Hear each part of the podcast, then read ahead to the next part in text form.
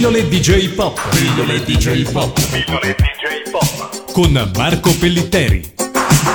Ciao amici e benvenuti a questa nuova puntata di Pillole DJ Pop. Io sono Lorenzo e fra poco ci collegheremo con Marco Pellitteri per proseguire il viaggio all'interno della cultura pop giapponese. La domanda di oggi è questa: che cos'è la Mazinga Nostalgia? La Mazinga Nostalgia è come l'ha definita Alberto Abruzzese nella prefazione, che era ospitata già nella prima edizione del libro uscito nel novembre del 99 con Castelvecchi. Eh, Mazinga Nostalgia è un ossimoro, che è un parolone che indica due oggetti eh, appartenenti a ordini di grandezze diversi. Eh, quando uno pensa a Mazinga, pensa al futuro, pensa alla tecnologia tecnologia, pensa a ciò che c'è al di là delle nostre vite quotidiane, pensa a uno scenario di grandissimo impatto dal punto di vista della fantasia.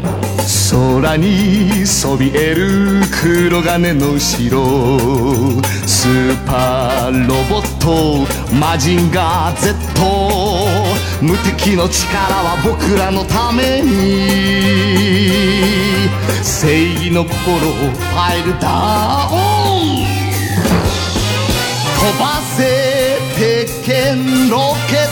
毎日今だ出すんだプレストファイヤー。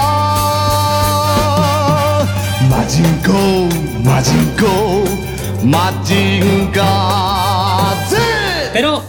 Una nostalgia di qualcosa che appartiene tecnicamente al futuro è una sorta di, di controsenso, come dire ghiaccio bollente. Questa è stata l'intuizione del titolo, ma forse ancora di più l'intuizione da parte di Abruzzese nell'interpretare questa singolare espressione, che dal punto di vista degli appassionati di disegni animati e fumetti giapponesi, quale ero e sono anche io, chiaramente non ha nulla di particolarmente strano. È chiaro che la nostra nostalgia si snoda sul ricordo di quello che è stato l'immaginario dell'infanzia e della prima adolescenza, ma per chi non ha vissuto quell'immaginario da bambino e da adolescente, ovvero per quelli che erano già adulti nei tardi anni 70, primi anni 80, avere nostalgia di qualcosa di così innominabile come l'immaginario dei robottoni e degli orfanelli dagli occhioni grondanti lacrime provenienti dal Giappone, ovviamente era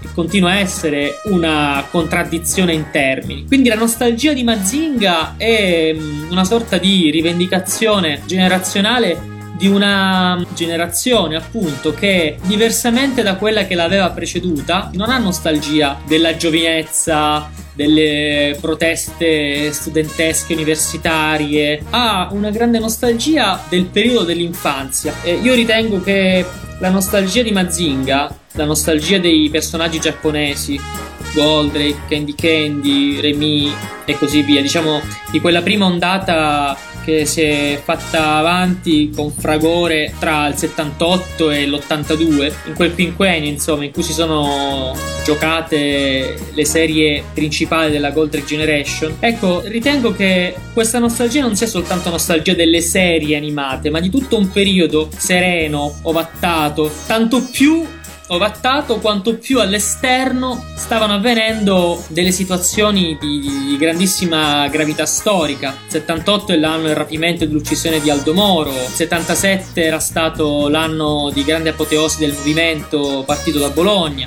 Cioè c'erano tutta una serie di cose nelle quali però i giovani che stavano attraversando i primi anni dell'infanzia chiaramente non erano, di cui non erano partecipi. Quindi io ritengo che la nostalgia di Mazinga non sia soltanto la nostalgia di serie animate giapponesi, ma di tutto un clima che è considerato oggi irripetibile. E I tanti filmati su YouTube. eh, che rievocano le cose anche più mainstream degli anni 80 come le pubblicità del mulino bianco